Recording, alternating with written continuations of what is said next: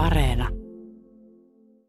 Nyt sanotaan tämän presidenttikausien jälkeen, niin jotkut on kysynyt, että eikö se malta lopettaa. Ja mä sanon, että mä oon ennen kaikkea siis tämmöinen perinteinen aktivisti, että, että minun on vaikea niin kuin asettua kirjoittamaan muistelmia – koska ihan niin kuin äiti aikoinaan sanoi, että ei menneitä kannata kaivella, että ei niitä voi enää muuttaa. Voihan niistä joskus jotain oppiakin. Ja, ja, ja tulevaisuudesta ei tiedä, mutta että rakennetaan nykyisyyttä sillä lailla, että se on hyvä pohja tulevalle.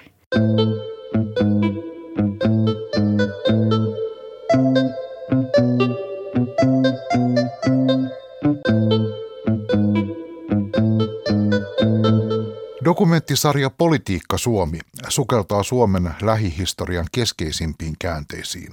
Pääroolissa ovat poliitikot. Kymmenosainen dokumenttisarja on nähtävissä Yle Areenassa. Nämä audiohenkilökuvat on koostettu Politiikka Suomen haastatteluista. Tässä jaksossa pääosassa on työväen taustasta ministeriksi ja politiikan korkeimpaan asemaan tasavallan presidentiksi ponnistanut Tarja Halonen, joka muistelee lapsuuttaan ja sitä, kuinka oma isä katosi elämästä Tarjan ollessa vasta kaksivuotias. Pitkän poliittisen uransa jälkeenkin hän kokee olevansa ensisijaisesti aktivisti. Miten Halonen päätyi mukaan vanhan ylioppilastalon valtaukseen ja miten hän tasavallan presidenttinä toi reilun kaupan kahvin presidentin linnaan. Politiikka Suomea varten Tarja Halosta haastatteli Olli Laine. Mä olin pienestä asti oppinut siihen, että pitää sanoa me eikä minä. Ja sitten kysymys, että kuin se nyt näin oli, niin mä olin miettinyt sitä omien vanhempien ja isovanhempien elämän aikakauden kautta nyt jälkeenpäin ja todennut, että kyllä se ihan hyvä oppi oli. Itsenäisyys saavutettiin sanalla me. Sitten meille tuli nämä, nämä tota, niin, surulliset 18 vuodet ja sitten uudelleen – aika synkkäsävyinen 30-luku. Mutta sitten taas sodista kanssa selvittiin sillä me eikä minä, että ei, ei laskettu, että montako vuotta nyt meni minun elämästäni. Tai että mitä kaikkea jouduttiin uhraamaan, vaan ajateltiin, että me selvitään. Ja sitten tuli nämä eh, suuret sodan jälkeisen, eh, jälkeiset jälleenrakentamisen vuodet. Ne kaikki on vähän sen niin kuin me-sävyisiä. Ja se, että mä sitten opin sen sanan minä tärkeyden sitten yksilön ja yksilön oikeudet vasta oikeastaan niin kuin yliopistokautena, niin, niin kyllä minun ainakin on niin kuin rehellisesti sanottava se, että ei työväenliikkeessä puhuttu paljon niin kuin romaaneista tai saamelaisista tai, tai seksuaalisista vähemmistöistä.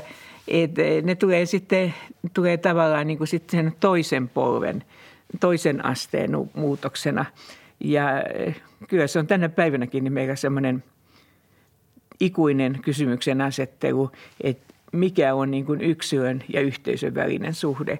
Että kuinka paljon kulloinkin, voi, kulloinkin niin kuin jossain yhteisössä olevien yksilöiden tai vähemmistöjen, niin kuinka paljon niiden oikeuksien parantaminen on välttämätöntä ihmisoikeuksien kannalta ja kuinka paljon sitten voidaan edellyttää, että nämä vähemmistöt taas sitten sopeutuu siihen, että – demokratiassa enemmistö tekee päätökset. Mutta sitten sen enemmistön pitää muistaa se, että vähemmistön jääneillä on se sitten poliittinen vähemmistö tai joku muu etninen kulttuurinen vähemmistö, niin ne on ihmisoikeudet edelleen ja enemmistön pitää puolustaa niitä. Niistä ei vähemmistö selviä yksin.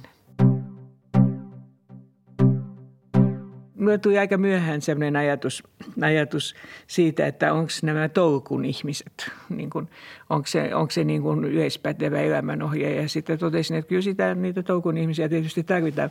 Mutta jos aina lähdetään siitä, että joku sellainen keskiarvo on se, joka menee läpi sekä poliittisesti ja jonka itse hyväksyy, niin sitten itse asiassa antaa tietysti vallan niille, jotka määrittelee, missä se keskipiste on se keskiarvo on.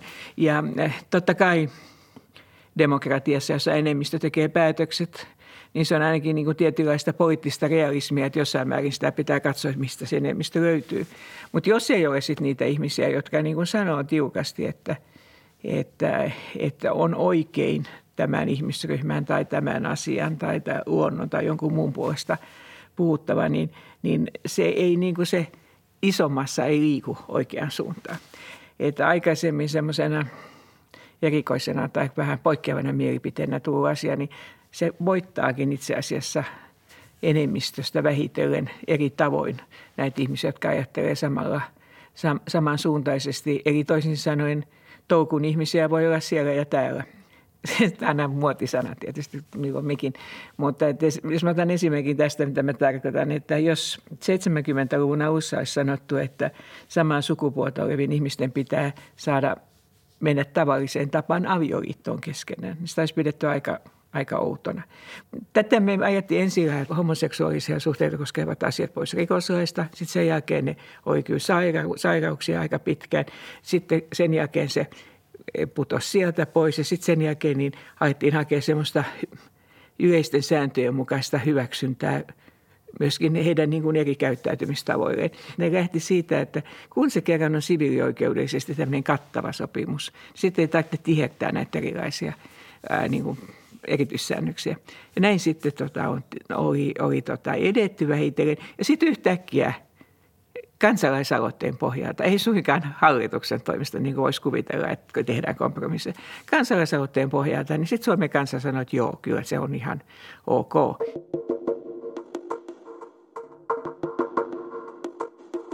Toi, miten sä kuvasit tuon muutoksen, eräänlaista vuosikymmeniä kestänyttä hivuttamista, mulle tulee mieleen tämmöinen, ehkä semmoinen niin kaikista suurin perusaksiooma poliittisessa ajattelussa, että halutaanko revoluutio vai halutaanko evoluutio? No siinä on just se, että aikoinaan nuorena, kun oltiin kuitenkin selvästi jossain määrin radikaaleja ja vasemmistolaisuus tuli minullakin niin kuin vähän sukuperintönäkin, niin kyllä sen niin kuin 60-luvun lopun, 70-luvun ehkä värikkäimpinä vuosina, niin semmoinen – lainausmerkissä kaljakeskustelu.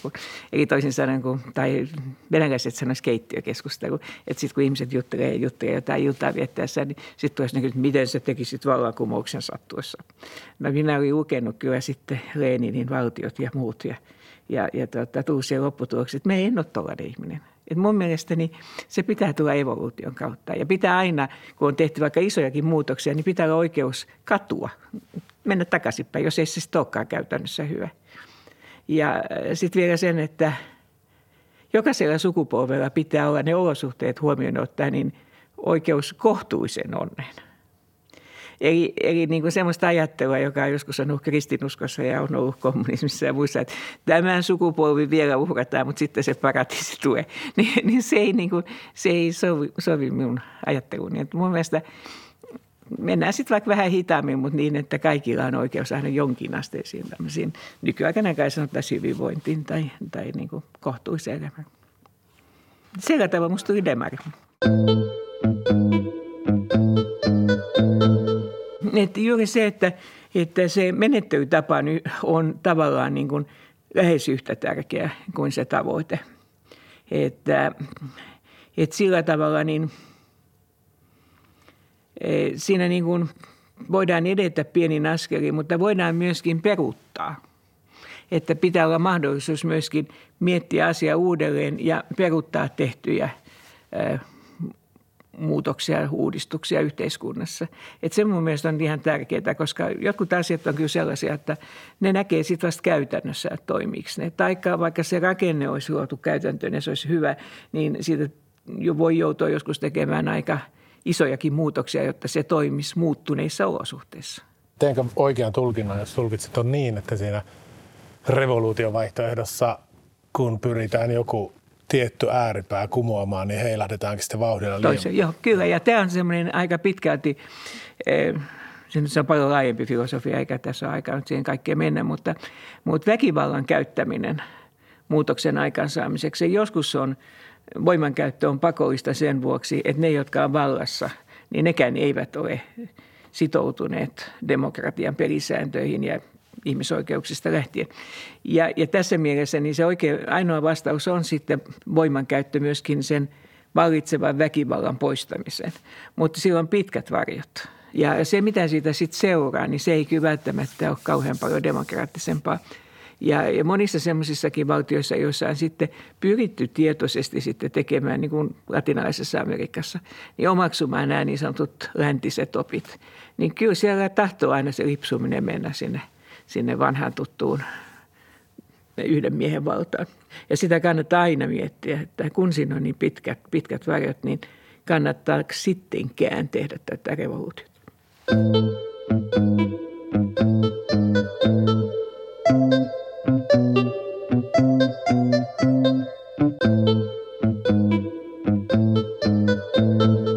Politiikka Suomen henkilökuvassa Tarja Halonen – Minkälainen teidän kodin tota, ilmapiiri ja arvomaailma oli silloin? Semmoinen ihan tavallinen perinteinen työväenliikkeen perhe. Toisin sanoen äidin, äidin suku on, on tota, niin, työväenliikkeen piiristä ja, ja äiti itse on aika kovallakin tavalla joutunut kokemaan sitten sen, sen niin kuin edellisen sukupolven asiat, vaikka ei isoäiti mikään aktivisti varsinaisesti siinä mielessä ollut, että meillä olisi mitään, mitään taistelutarinoita kerrottavana, mutta kyllähän, kyllähän sitten niin kuin 18 jälkeen niin hän joutui luovuttamaan lapset sitten, kaikki neljä, niin, niin pois. Ja mun äitini on, on ollut sitten osan lapsuudestaan tai suuren osan niin lastenkodissa, vaikka äiti asui samalla paikkakunnalla. Mutta se oli siihen aikaan tapa. Niin mikä se tavallaan, mikä siinä oli se varsinainen no, Siinä oli se semmoinen, semmoinen ajatus, että jos kerran vielä lapset kapinan aikana työväentalolle, niin ei ole hyvä äiti. Lapset ja äidit pitää erottaa, vaikka ne äidit ei olisi mitään tehnytkään kummallista. Puhuitte tästä kotona äidin kanssa? Tätä ei äiti koskaan puhunut. Äiti oli sitä mieltä, että mennestä ei kannata puhua, sitä ei voi muuttaa. Eletään kunnolla nykyisyydessä ja rakennetaan tulevaisuutta. Vasta sitten aikuisena kuin, kuin niin kuin äidinkin lapsuudesta niin enojen ja tätini kautta. Että hän ei niin kuin millään tavoin siirtänyt katkeruutta seuraavaan sukupolveen, mutta minusta tuntuu, että monissa tapauksissa lapset, jotka joutuu näihin tilanteisiin, he pikemminkin kantaa jonkinnäköistä syyllisyyttä tai häpeää. Johon, johon, vaikka ei vanhemmat olisi tehnyt mitään sellaista, josta, josta niin kuin pitäisikään hävetä ja vielä vähemmän tietysti pienet lapset, jotka ei ollut millään tavoin asiassa mukana.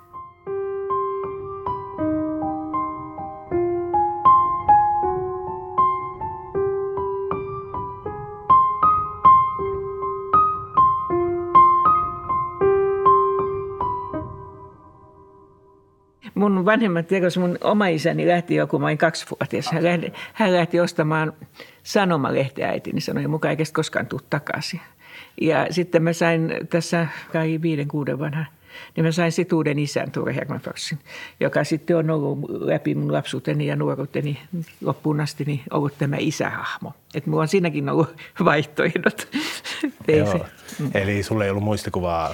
Ei. Mä, mä oon sitten tavannut ensimmäisen kerran – oman isäni muistaakseni 12-vuotiaana ja tapasin kerran tai kaksi aikuisena. Hänellä oli uusi perhe ja, ja se oli sille. Ei siihen aikaan ollut tämmöistä yhteishuoltajuutta eikä, eikä sitten niin kuin perheestä lähtenyt isäni, niin ei se pahemmin häirinnyt. Ei myöskään erotusapujen suhteen.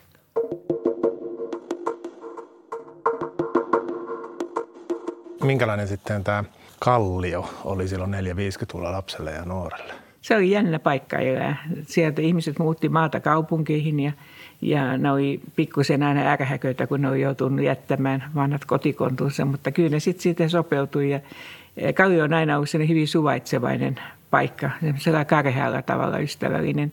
Siellä jokainen on mitä on. Yhteisön normeja noudatetaan, mutta ei sitten kuitenkaan niin kuin olla turhan tarkkoja.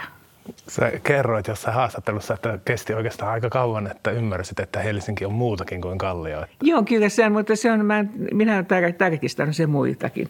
Ja, ja esimerkiksi mieheni Pentti Akajärvi on, on kotoisin Fredrikin kadulta ja, ja heillä on ihan sama asia, että siinä isossa kalliossa oli tavallaan niin kuin semmoinen, siellä on monta kylää ne, jotka asuu Malmilla, asuu Malmilla ja ne, jotka asuu, asuu Töölössä, niin asuu Töölössä. Ja se kanssakäyminen niin kuin eri kaupungin osien välillä oli aika vähäistä.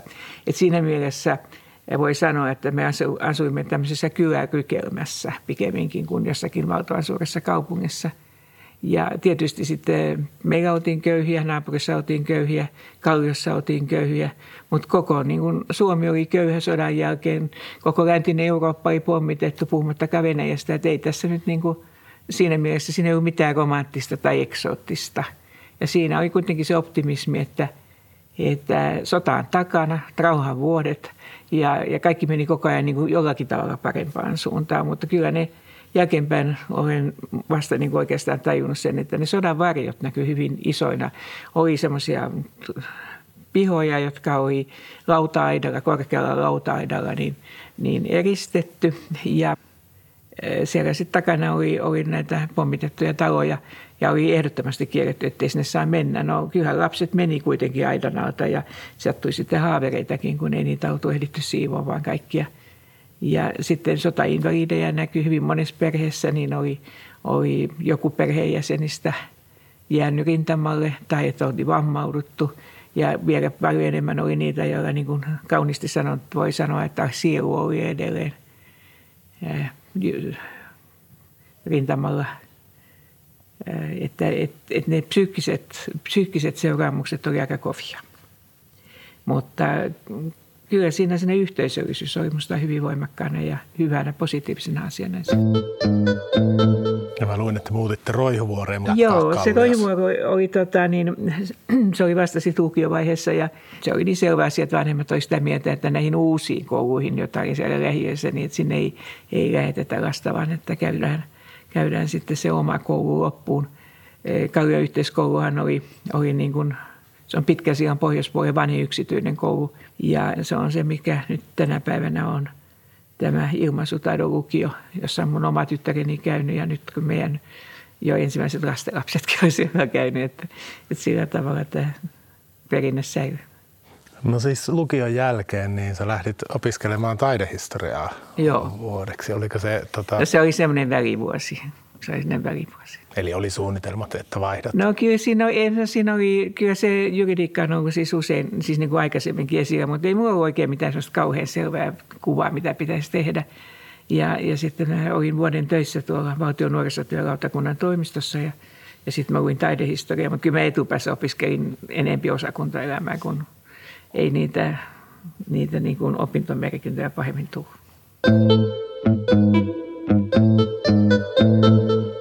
No tota, sitten jos puhutaan yhteiskunnallista, voiko sanoa heräämisestä tai kiinnostuksesta politiikkaa ja yhteistyöstä päättämiseen, niin kasvoitko, tuliko se niin kotoa tälleen vähän kerrassaan vai oli, oliko sitten joku tietty hetki, kun sä ymmärsit jonkun epäoikeudenmukaisuuden? Ei, kyllä se, kyllä se oli siis niin kuin, kyllä se tuli kotonta niin se, kot, kotiväyltä niin selvästi, että olisi täytynyt aika paljon tehdä työtä, että olisi jotain muuta, muuta tuota, niin – omakseen havainnut. Mutta se tietysti vähän harmitti, että ei ollut sellaista kapinamahdollisuutta, että jos vanhemmat oli jo samaa, samaa tuota, niin mieltä ja isovanhemmat, niin pullikoi nyt sitten siinä ja ole kova 60-luvun vasemmistolainen. ei, ei, se, ei siinä mitään kauhean dramaattista tapahtunut. Oliko sitten jossain vaiheessa semmoinen käänteinen, että lähdit niin kuin perheen arvoja vastaan kapinoimaan ja palasit sitten siihen vai? No ei mulla oikeastaan vahvemmin ollut semmoista, mutta se oli tietenkin olemassa, että, että eh, kun meillä oli niin kuin perheen piiristä tuli tämä me, ei niin kuin minä vaan me, niin sitten vasta niin kuin yliopistolla niin huomasi sen, että, että se yksilökin on semmoinen huomionarvoinen asia ja se sitten – tämä 60-luvun tämmöinen individualismi ja muu tämmöinen, niin se kyllä kohti sitten oikein kunnolla. Ja mä olin paljon mukana erilaisissa yhden asian liikkeissä. Mutta siihen aikaan ei ollut opintolainojärjestelmää ja minäkin niin mä olen melkein koko opiskeluajan ollut ainakin osittain työssä, niin kyllä se jonkin verran niin kuin hillitsi sitä akateemista vapautta. Mutta että mä mettesin niin, että minulle se oli niin kuin enemmän tämmöistä niin kuin, voisi sanoa ennakoivasti ehkä ihmisoikeuskysymys yksilön, yksilön oikeudesta olla erilainen ja, ja, ja tämän tyyppinen herään, herääminen. No sitten tietysti niin siinä ihan 60-luvun lopussa, niin jolloin tulee vanha valtaaminen ja kaikki näin, niin oltiin kyllä siellä mukana. Mä en ollut vielä valmis, mä valmistuin – joulukuussa, joulukuun puolivälissä 1968 ja, ja sitten tämä vanha valtaaminen oli ollut siinä just edellä kuukautta aikaisemmin ja, ja muistan, me jännettiin vähän sitä sen takia, että oikeustieteellisen tiedekunnan jotkut tiukemmat professorit, niin kuin veljekset, oli sanonut, että jos sieltä löytyy oikeustieteen opiskelijoita, niin ne pitäisi pistää ulos tiedekunnasta tämmöisen puuttuvan yhteiskunnallisen, niin kuin, sanoisiko, järjestyksenomaisen tajuamisen vuoksi. No kyllä me siellä oltiin kavereiden kanssa, mutta aika takapenkiläisiä oltiin. Matalaa profiilia. No en mä tiedä, ei me ole sellaisia aktiviteetteja, joilla oltaisiin mennyt eikä estradille noustu, että mukana oltiin. Olit sä mukana siellä kuitenkin siinä valtausyönä? Joo, mä olin tuota, se kävi sillä tavalla, että me mentiin, mentiin sinne katsomaan, mitä tapahtui. Ja mä olin tehnyt sen, sen pitkän punaisen, kiekkaan punaisen kaulaliina vierekannut itselleni. Ja sitten se meni niin kuin sen ihmisjoukon mukana. Mä jouduin sillä tavalla, minä ja sitten mun kaverini, niin mä otin siellä sisällä. Ja sitten poliisi tulee ovet kiinni ja sitten sieltä ei päästykään ihan hetkessä ulos. Eli sillä tavalla niin siinä voi, voi nauraskella, että olin poliisivoimin tuota, niin siellä sisällä. Oliko sulla sitten poliittisia esikuvia? Ei, ei ollut. Niitä oli aika niin kuin niukalti. Sanotaan niin, että työväliike noin laajassa mielessä oli se luonnollinen koti, koti mutta tuota, sitten meillä oli totta kai näitä kansainvälisiä, en tuossa sanoa idoleja, mutta jonkinnäköisiä, mä sanoisin melkein, että ikoneja. Olen jälkeenpäinkin myöntänyt sen, että kyllä mulla oli ensimmäisessä omassa asunnossani niin Tsekevaran kuva sängyn yläpuolella – mutta kyllä se oli kai sitäkin myöden, että hän oli romanttinen hahmo. Jos puhutaan sitten just tuosta Suomen jakolinjoista ja haastattelin – vanhalla järjestyspuolella ollutta Liisa Liimataista, joka kertoi... Hän oli tamperelaisia. Joo, joo ja muistan kyllä. Tai joo. kun mä oon ollut sitten järjestösihteeri, mä muistan kyllä. Ja. ja hän sanoi, että siinä iässä, kun hän on työväen taustainen, niin että viisi vuotta vanhempi veli ei ollut puhettakaan, että lähtisi yliopistoon. Mm-hmm. Että hän on niinku just ollut semmoisessa murroksessa. Niin miten tämä, niinku, jos ajattelet tätä 5, 60 ja miksei sitten vielä 70-lukuakin, niin miten tämmöiset, miten yhteiskunnan jakolinjat murtui? No, no se, on, se on oikeastaan hyvä, mielenkiintoinen kysymys, johon en ole usein törmännyt. Nimittäin kun ihmisten, ihmisten historiakäsitys on se, että, että kun sä synnyt johonkin aikaan, niin siitä sä tunnetaan sitten niin kuin yksityiskohdat. Sitä taaksepäin, niin ei se ole niin kuin yksi eikä kaksi mummia, joka on vastannut lastenlapsen kysymykseen, että kun puhuu Jeesuksesta, että onko se, oliko se silloin mummi, kun sä et pieni. Eli se, niin kuin se litistyy se, se niin kuin historia, jota sä et ole koskaan ollut, sinä et ole koskaan ollut mukana. Ja siinä mielessä niin 60-lukuhan oli tämmöinen avautumisen, vapautumisen, antakaa kaikkien kukkien kukkia vuosikymmenen. Sitten 70-luku niin kuin, tavallaan jähmetty näihin poliittisiin asemiin. Ja siihen tuli semmoista tiukkuutta, lähinnä aina muistetaan sanoa tämä taistolaisuus ja tämmöinen, joka ei, ei niin kuin ainakaan minua enää sitten houkutellut. Mä olin sitten jo turvallisesti ammattiyhdistysliikkeessä, että ei siellä kyllä paljon sitä joutunut kohtaamankaan. Mutta sitten sit 80-luvusta tuli yhtäkkiä tämä sukupolvi, jolla, jolla vaan asiakirjat enää kolahteli keskenään yliopiston käytävillä. Sitten tulee tämä 90-luvun lama, sitten rakennetaan tätä uutta Nokia Suomea ja sitten tulee 2000-luku, jolloin herätään tähän, tähän niin kuin kulutukseen ja muuhun, että onko tämä nyt ihan näin ja globalisaation vastustaminen ja muuta. Et, et pitkässä iässä se, että on vanha, niin on se etu, että on nähnyt näitä muutoksia, että miten ne tapahtuu. Mä olen juonin siitä, että mä olen sattunut olemaan nuori juuri siihen aikaan, jolloin ensin tuli nuorisomuoti ja sitten tuli nämä kaikki kansainväliset minun mielestäni hyvät, hyvien asioiden liikkeet – ja, ja sitten se siirtyminen juuri sopivassa vaiheessa yliopistolta ja yliopiston maailmasta niin ammattiyhdistysliikkeeseen ja näin sen kasvun ja sen kaiken, mitä, mitä se vaatii. Ihmisten elämän arjen muuttaminen ihan siellä niin kuin lattiatasolla, niin, niin se oli kyllä hyvin, hyvin terveellistä ja opettavaista, vaikka työväliikkeen perästä tuinkin. Ja äitikin oli pääluottamusnainen siinä loppuvaiheessa. kerrotko sen tarinan, että tasavallan presidentti voi ja sun niin kuin katsomuksen mukaan täytyykin toimia aktivistina esimerkiksi kahvin suhteen? Se on se.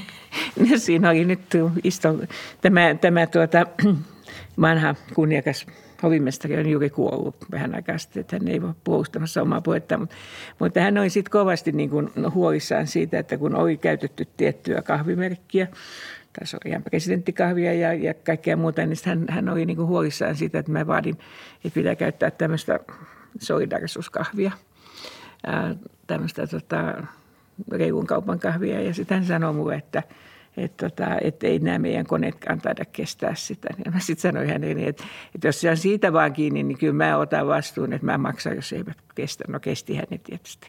Se oli semmoinen niin kohtelias tapa hänen puoleltaan tuoda sitä, että ei tämä nyt ole ehkä ihan sopivaa. No me saatiin sitten sinne, se oli siellä Mäntyniemen keittiössä, niin se iso plakaatti. Me oltiin ensimmäisiä tämmöisiä yhteisö, yhteisöjä, jotka käytti sitten reilun kaupan kahvia. Ja siinä on vain se, että pitää koettaa elää arjessa sillä tavalla kuin saarnaa. Politiikka Suomen henkilökuvassa Tarja Halonen. Nousit Paasion ohi tota, ulkoministeriksi viisi. Kerrotko tämän tarinan? Lipponen oli päätynyt siihen, että hän kysyi minua ja sitten hän sanoi, sanoi sit vielä näin, että kun mä kysyin, että no entäs Pepe, niin hän, Paavo Lipponen vastasi siihen, että on ajatellut sille Pepelle muuta. Ja en jäänyt sitten kysymään, mikä se oli. Ja sitten minä käyn ilmi, että hän oli ajatellut, että Paasiosta olisi hyvä työministeri, koska se oli se hänen alkuperäinen myöskin niin kuin siviiliammattinsa. Ja työllisyys oli tärkeä asia. No se ei kelvannut sitten, ei käynyt Paasiolle. Ja, ja tuota, me kyllä Paasion kanssa selvitettiin välimme – hän tiesi, että ei ulkoministeriksi ilmoittauduta. Että kyllä se on pääministeri, joka sen päättää ja kysyy vielä presidentiltä kantaa. Ja sitten samalla tavalla Lipponenkin vastasi mulle, että olen kysynyt tätä presidentiltä, siis Ahtisaareltakin, ja hän sanoi, että se käy. Ja se oli heidän puoleltaan tietynlaista radikaalisuutta. Mä olin ensimmäinen naispuolinen ulkoministeri Suomen historiassa. Ja Lipponen tunsi sen, että mulla oli tämmöinen toisenlainen ulkopolitiikan asiantuntemus kuin eduskunnan ulkoasian valiokunnan jäsenille. Mä olin ollut Euroopan neuvostossa Etyissä ja jopa Naton kokouksissa ja muualla. Että kyllä mä tunsin, tunsin ja sitten myöskin kansalaisjärjestöpohjalta. Että hän uskalsi ottaa se riski. Mutta mä joskus naureskellut, että ensimmäinen lentolippu, joka mulle annettiin, niin siinä oli Pertti Paasion nimi pidetty tussilla ylitse. Sitten kirjoitettu sinne yläpuolelle Tarja Halonen. tota, oli siinä sitten vähän tietysti diplomaattikunnallakin nielemistä, että ne vähän vierastivat. No hei, 75 sait idean, että eduskuntaan. Mutta se meni vähän niin kuin huitasten, ei siinä oikein. Ja sulla oli ilmeisen pieni budjetti. Ja... Joo, mä voin sitä naukankin. Se oli semmoinen viitisen tonnia mummon mäkkää. Olisi voinut pistää vähän enemmän. Se tuli omasta pussista kaikki. Joo, totta kai. Ei sitä tule mistään. Kerroit siitä, että sulla oli oma idea, että sä haluaisit käyttää vaalikampanjassa nimenomaan sanaa arki. Kyllä. No kyllä, mä sanoisin, että tällä naamalla ja taustalla niin ei, ei ihan niin kuin, ei, niin kuin, ei tule muut mieleen helpolla. Että kyllä tämä on vähän tämmöinen, mä olen arkinen ihminen ja arkinen tausta ja eikä musta niin kuin kauhean – kauhean tällaista pyhäpäivän koristusta saa.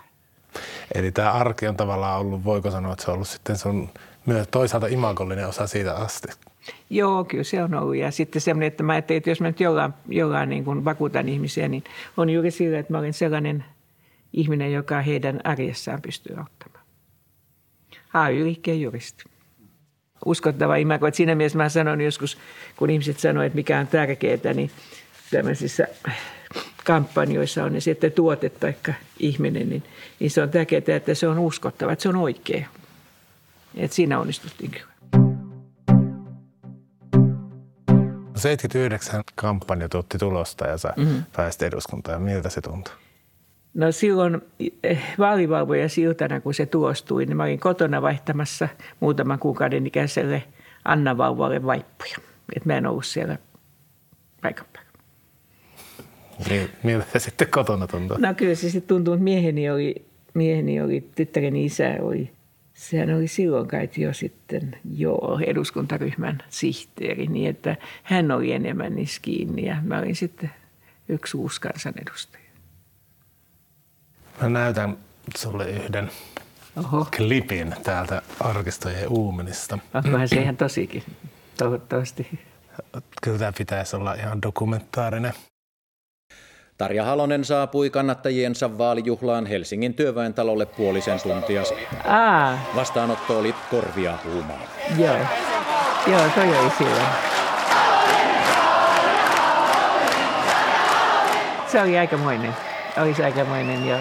Kyllä se oli tietysti, oli se hieno juttu, että kun oli kerran koittanut hoitaa homman, että se onnistui sitten poliisit vei meidät, turvamiehet vei meidät kotiin tuota sitten aika aikaisessa vaiheessa. Ja siellä me sitten istuttiin meidän Marinikadun keittiössä ja ihmeteltiin, että mitäs nyt tehdään. No onneksi sitten niin muutamat tuttavat sitten lähinnä tuolta meidän kuvataidepiireistä, ne soitti ja kysyi, mitä te teette, kun te siellä olette. Sitten tuli meille, mutta, tuota, mutta ei, se, ei siellä ollut mikään kovin riakas. Että ei ollut vaipanvaihtoa, mutta ei ollut myöskään mitään kummallisia jatkoja. Okei, no tuohon oli pitkä tie eikä mikään itsestään selvää, että sä lähdit selkeästi altavastaajana. Miltä se tuntui? No se on siltä tavalla tietysti hyvä, että niin kuin suomalaiset urheilijatkin sanoivat, että, että jos ei ole odotuksia, niin ei voi muuta kuin mennä paremmin. Mutta kyllä siinä oli semmoinen vaihe, jolloin Ahtisaari ilmoitti aika myöhään, että ei hän suostu puolueäänestykseen ja sitten se alkoi purkaantua se homma. Ja me tiedettiin, että kentällä oli jo kyllä painetta jo aikaisemminkin naisehdokkaan aikaansaamiseksi. Ja tuota, mä olin itse vähän, kun mä samalla aikaa tein työtä sekä Lipposelle että Ahtisaarelle, että, että en ollut niin vahvoissa asemissa tai niin kuin tunnelmissa lähtemään. Mutta tuota, sitten Söderman ja Paasio sanoivat, että he ei kyllä luovu, että he, he aikoo olla ehdokkaan, että vaali tulee joka tapauksessa. Ja, ja tuota, sitten mä päätin, että mä jään siihen ehdokkaaksi ja, ja tuota, menemättä nyt yksityiskohtiin tässä yhteydessä, niin, niin, niin tuota, se sitten oli kuitenkin vähän hankalaan aikaa mulle se ehdokkuus, että Suomelle tuli Suomen ensimmäinen EU-puheenjohtajuus. Ja se oli tietysti sekä Ahtisaaren että Lipposen mielestä se ensisijainen asia. Ja mä tein sen syksyn vielä kokonaan tota, ulkoministerinä töitä. Oli milloin missäkin päin maailmaa. Ja, ja eikä se nyt niin kauhean tasasta ja hiljasta ollut se EU-elämä silloinkaan.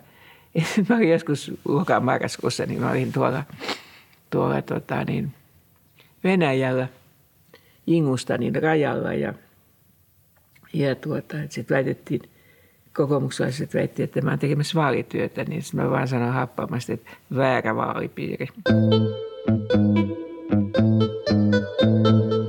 tosiaan Esko Aho vastaan naiset, muut pääehdokkaat oli Joo. naisia. Sä olit neljännellä siellä. Tuomioja kirjoitti päiväkirjaansa, että ketä porvariehdokasta toisella kerroksella äänestää mm. pohtivansa joulukuun. Muistaakseni vielä onne, Onneksi mä en tiennyt sitä. Mä en, siis sekin ei muuten käynyt kovin kannustavaa. Onneksi ei sanonut sitä minuun. Mm. Tästä varmaan olette puhuneet. Ei ole ei, puhuttu. Ei, ei ole. Hän okay. pitää kantaa Okei, okay, tota, mm, sä korostit tätä arkisuutta ja tämmöistä niinku ei-glamouria mm. meininkiä. Ja sitten presidentin tehtävä on kuitenkin aika, tasavallan presidentti on aikamoinen tämmöinen niinku mm. edustustehtävä. Niin koit siellä, oliko siellä epämiellyttäviä tai ikävältä tuntuvia velvollisuuksia? No mä en ainakaan mahtunut median mielestä siihen rooliin, mitä ne oli myös suunnitelleet. Että se oli enempi sen niin kuin presidentin puolisorooli. Että sain huomautuksia jatkuvasti ulkomuodostani ja vaatteistani ja kaikista sellaisesta. Ei niinkään siitä politiikasta silloin ykköskaudella. Miltä se tuntuu? No, kyllä on ajateltu tylsäksi, että tylsältä se tuntuu. Ei se nyt se kummempaa. Kyllä ihmiset asiansa osaa. Sä keskityt asioihin. Niin, että se ei niin kuin, eh, mä olen joskus jälkeenpäin sanonutkin sekä omalle nuorisolle että muille, että sitä ulkomuotoa ei kannata väheksyä. Että, mutta ei se ole se pääasia sitten kuitenkaan, että aina jos katsoo, katsoo miehiä, niin kyllä siellä on jos jonkinnäköistä jeppeä valittu. Että ei se nyt ihan kisa ollut heilläkään ulkomuodon värässä, mutta se on kyllä sanottava, että tämän television niin kuin kasvanut rooli – aiheuttaa sen, että miehiltäkin ajattelu edellyttää yhtä sun toista.